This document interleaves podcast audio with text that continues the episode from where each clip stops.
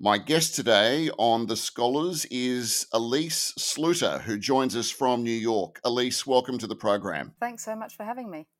Let's start off with your area of expertise. I understand it's, well, it's a few things it's composing, it's screenwriting, it's directing, it's filmmaking, it's a little bit of everything.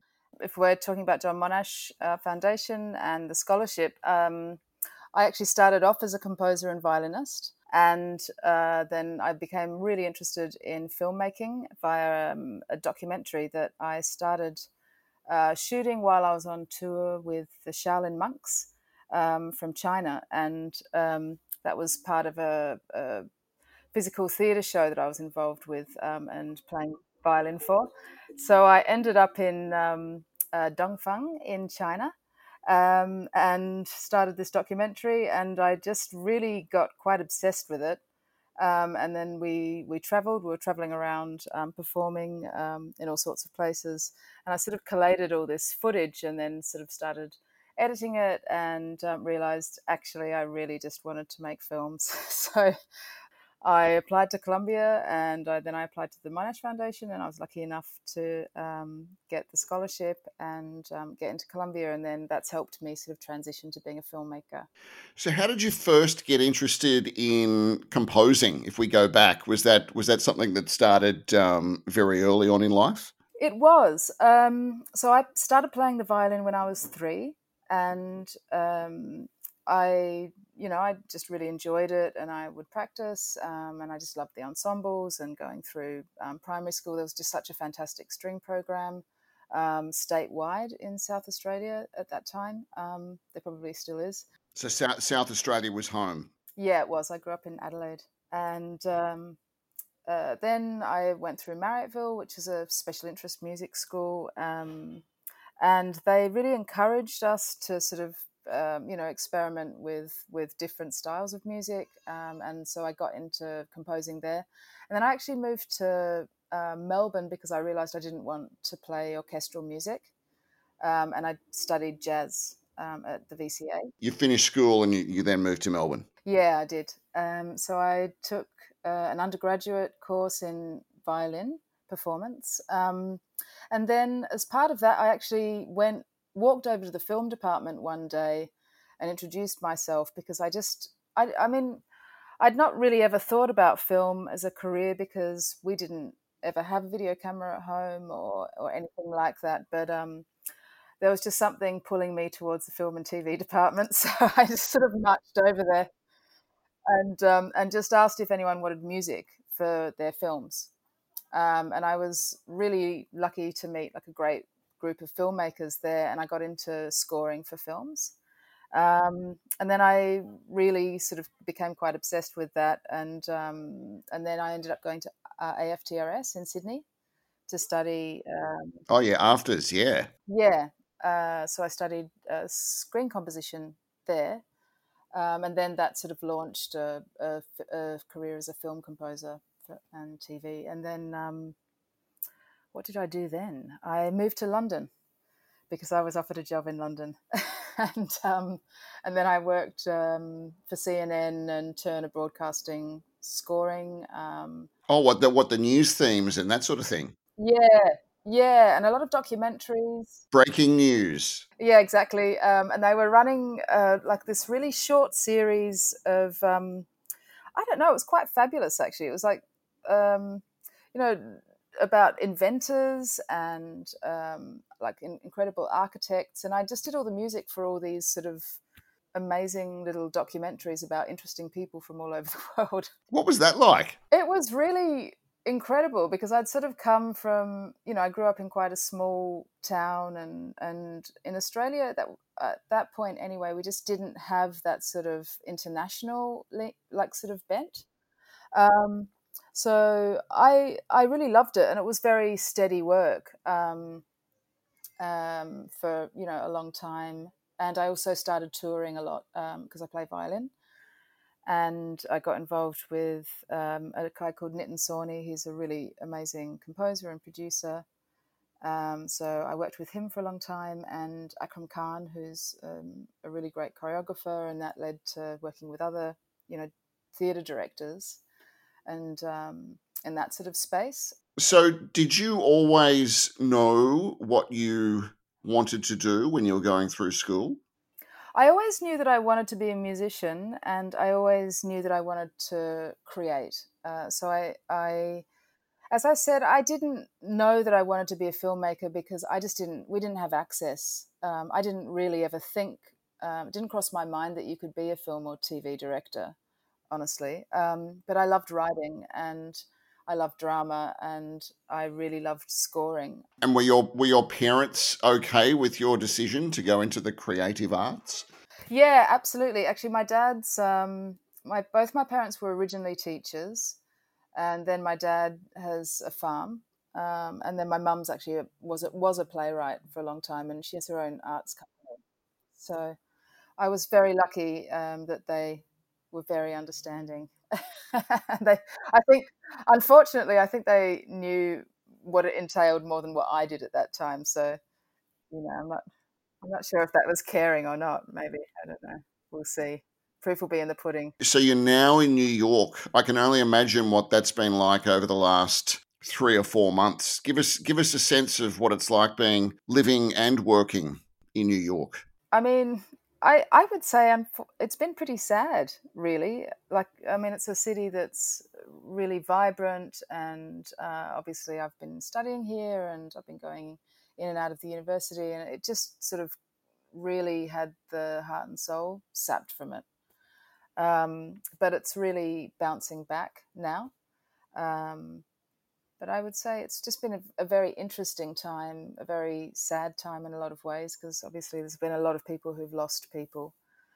Um, and it's still ongoing, although New York's sort of uh, in a really good position right now. So that's um, really positive. But I guess given given the line of work that you're in, I suppose it lends itself to to at least partially being able you can work you can work from home. Yeah, work wise, it's been fine for me because um, either, I mean, most of your life as a filmmaker is spent in development. Um, so I've just been sitting in a room as I do most of the time and writing and sending emails and um, thinking a lot and um, throwing my head out the window when people clap um, at, at, at, at, 7 p.m. every night. Um, and then going back and trying to write some more. Oh, is that still happening? Uh, no, it stopped a while ago. Sort of petered out. But um, at the, I mean, for a good three months there, it was, um, yeah, it was a lot of clapping, and that was the only time that you saw anyone really. You mentioned London, and now you're in New York. So the John Monash Foundation process is wedged in between all of that.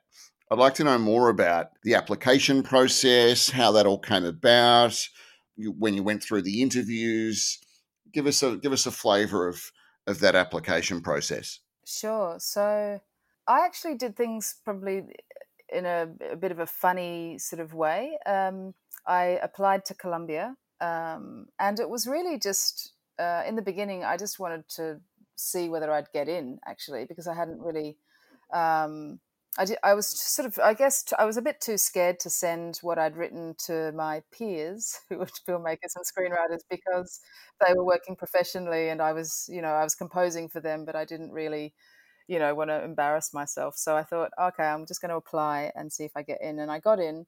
But obviously, it's really, um, it's quite prohibitive in terms of expenses and all of that sort of stuff. So um, I sort of looking up and and found the, the Monash scholarship and I applied. Um, and I don't know, right from the get go, they were just so helpful and uh, accommodating and open as to and, and, transparent as to what the process was. It was so helpful to me. Um, once you get past that first stage, that first application stage, and you get to the first interview. Um, and I just really enjoyed that interview. Um, I, I, learned a lot um, from preparing for it, and um, and then afterwards um, we were all given a lot of feedback, um, and I I hadn't really experienced that before, um, and I I just found it so so helpful, and then and then I really sort of tried to prepare a lot for the for the second round, and obviously. Um, that seemed to go well. I think something worked. And uh, I was lucky enough to get the scholarship. And so, and so, what, what, what are you studying in New York? So I've actually finished. I studied screenwriting and directing, um, a Master of Fine Arts at Columbia University. Columbia. You hear a lot about Columbia University. What's that like? It's yeah, it's pretty great. Um, it's very full on, I would say. I mean, it was unlike anything. I thought that I I worked hard at um, AFTRS, but Columbia would it was very it was um, I, I would easily do 100 hours a week of just really just had my head down because um, the amount of work that you have to get through. Is that is, is that because of the the, na- the nature of the work you were doing or you just you really wanted to put in or a bit, a bit of both? I think i don't know. I mean i felt like that's what it sort of needed um, to be able to do stuff well um, and also you're you're making you know you're making films you're learning how to make films. For me it was also i mean i'd, I'd been writing a lot but in terms of filmmaking i had a lot to learn. Uh, so um, that was you know uh, it was a big transition trying to learn all the software programs and um, all the sort of technical aspects as well as um, doing the sort of screenwriting component which really just takes up so much time for someone who has not lived or worked overseas, what's that like? Sure. So I, I definitely miss the food. I really miss Australian food um, a lot, and um, I I would say actually moving to the UK for me, being an Australian, was uh, a little bit uh, easier, just because culturally it's I think we're a lot closer. There's um, a sense of humor, like a, a shared sense of humor. The states uh, especially coming here and writing because you sort of really have to, um, you know, what you know is what you've grown up with. Uh, so I found that um, I probably learned a lot more here and sort of really started understanding American culture in a way that I didn't in the UK because I was sort of immersed in um, in in writing and and creating stuff. Um, but I would say it's you know, I, I guess you, you become a lot more open minded and you become a lot more aware of actually what your culture is. Um, because when you're just in Australia, it's like, okay, everyone's the same as me. I, I don't really feel like we've, we're, we've got anything that's particularly, um, you know, that, that's particularly ours. Uh, but then when you go and transport yourself to somewhere else, it's like, oh my gosh, I'm so different. I didn't, you know, I didn't get that that person was joking. I thought that that was that was really serious, and it wasn't. Um, all that sort of thing. Do you think Americans understand Australians? Um, I it depends on the American. I would say. Um, I th- look increasingly because I think you know, especially with me, like we've got Netflix, we've got all this content, and people, you know, like especially in the last five years, it's just changed so much what we're watching. Um, and particularly if you're from an English speaking country like um, Australia or New Zealand, then people are watching Australian shows here. They're watching British shows. So there's um, there's much more of an interest and an understanding than I would imagine like even 10 years ago. What about plans to come home? I mean, you're you're sort of a little bit in limbo at the moment, aren't you, given um, the border issues and no international travel. I imagine that's at some point you would you probably like to come back, but it's a moment of when. Yeah, sure. So we're actually meant to be back there now, um, but uh, we're not um, due to sort of travel travel stuff. So um, I'm yeah, I've I've been planning to come back for the last month really.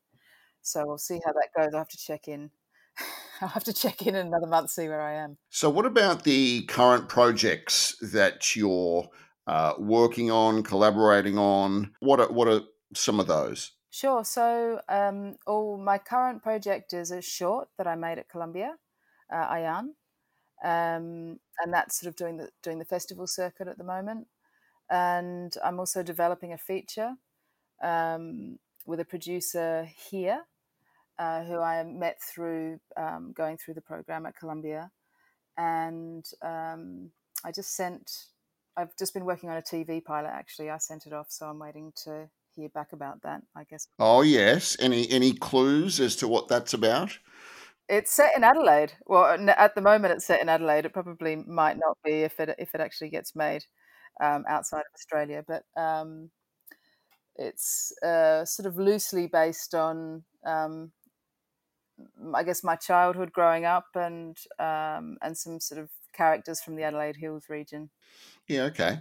Tell me when you uh, when a, when a composer watches a movie, are you do you have your your ears finely tuned to the soundtrack? Are you listening for the violins and the cellos and that you know that soundtrack coming in? So that's really interesting that you've asked me that actually. So, five years ago, six years ago, I would have said yes, that's exactly what I focus on. When I'm watching a movie, I listen to all of these things in the soundtrack. Since I've become a director, it's completely changed. And now. yes. Tell me, tell me about that.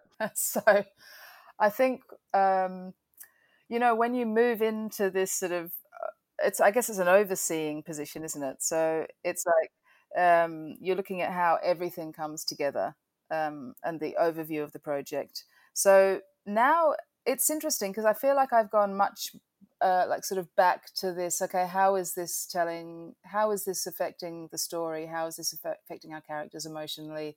How is that this getting us through the story? And I'm less. Um, I'm less focused on just you know what's making up the music or if, whether whether what what the instrumentation is.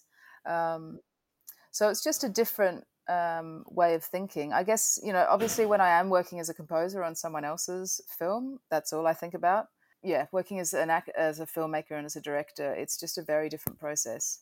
I always find, as a as a layman, someone with with no new musical background at all, if I ever watch outtakes of movies being made or movies like scenes and you see the shots with no backing music there's no soundtrack to me that always just looks so strange.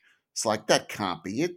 You know there's something missing. And then of course you see it on the big screen. It's all being filtered and rendered and beautifully colored and then you've got the music and you go ah oh, there you go do you do are you do you feel the same sort of thing or not really? Yeah, um, no, absolutely. Actually, there's an exercise that I do with um, class uh, with uh, when I'm teaching classes um, on film music, and it's to put up a scene and put different types of music to that same scene, um, and then you see how the audience re- like reacts differently according to what what music is playing under that scene and it's just a, I mean, and I, you know, in, in the classes I'll play like very different types of music, but um, it's a great way to really uh, understand how much like the role that music plays in the um, sort of emotional underpinning and also the audience response, um, because it's it's how an audience is told how to view a scene. Have you ever thought about working on one of the really big, um, say, uh, Hollywood blockbuster? Is that is that uh, in your wheelhouse at all? Is that uh, something you've thought about, or not really? Yeah, I hope so.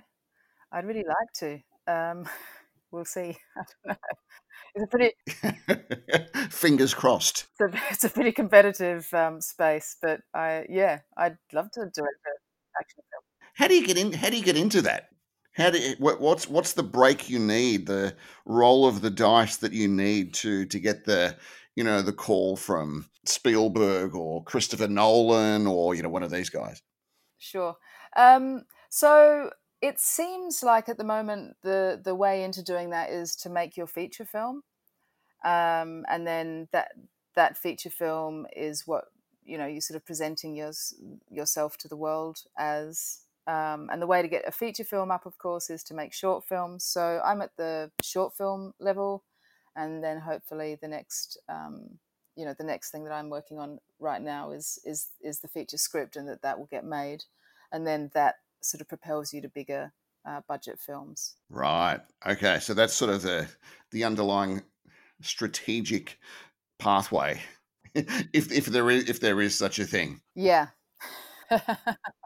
Um, uh, that's so that's for for filmmaking, for independent filmmaking, and then of course in the states there's just such a huge TV industry. Um, so well, that's changed so much now. Like you know, with you mentioned before, like the streaming services, you've got you've got feature movies that just bypass the cinemas altogether and end up you know on Netflix or Stan or Amazon. That's that's. I mean, everything's changed, hasn't it? Yeah, it is, and it's changing. I, I mean, it's even changing just from uh, COVID. I would say the landscape's changed a lot, just in terms of. Um, I think Mulan's being um, released on on Disney Plus, um, which is you know that's huge. It'll be really interesting to see how that goes. I'm sure it will go really well. Um, but it, it's a very interesting time, I would say, um, just in terms of dis- distribution, and also over the last few years, um, you know, like films had to used to need to be released uh, at the box office or like in, a, in an actual movie theater, um, and you know, there's sort of uh, has been a little bit of disruption. Uh, well, a lot of disruption from the streaming services like Netflix, who are commissioning films. Um, I think ok- Okja a few years ago was um, a really interesting example of uh, being shown at a major film festival that was shown at Cannes, and um, how you know it's not. I mean, there's a move to to not have films released at theaters, um, so streaming films, just to be able to also compete at those festivals. When you're um, thinking about ideas for, say, a, a short film or a film, or like or even music. Where, where, where do you get that inspiration from? Where do you get your ideas from to get started? So I often I, I read a lot actually, um, like news articles, um, and I sort of keep a stash. I sort of email stories that I find interesting to myself, um, and then at the end of every month, hey, you should read this. yeah, pretty much. I'm like, hi, Alies. Here's um, here's this article that you found really interesting. And um, and then at the end of each month, I sort of go through it and then um, like bookmark ones that I, I, that you know I'm still thinking about. Um, and that's how Ayaan came about. It's also how another feature I wrote came about. Um, and then obviously, I sort of use that general idea and then um, uh, I mean, obviously, as you're writing it, you're you're having to sort of meld personal experience or you know characters that you know in with um, that sort of world. At least that's how I sort of work at the moment. Um, it might be different the sort of the further I, I get down the track, um, and to sort of have to to you know be commissioned to be writing um, stuff on spec or in worlds that I'm not entirely familiar with. What's your advice to other young composers or young filmmakers, scriptwriters, directors out there who are just getting started in the industry?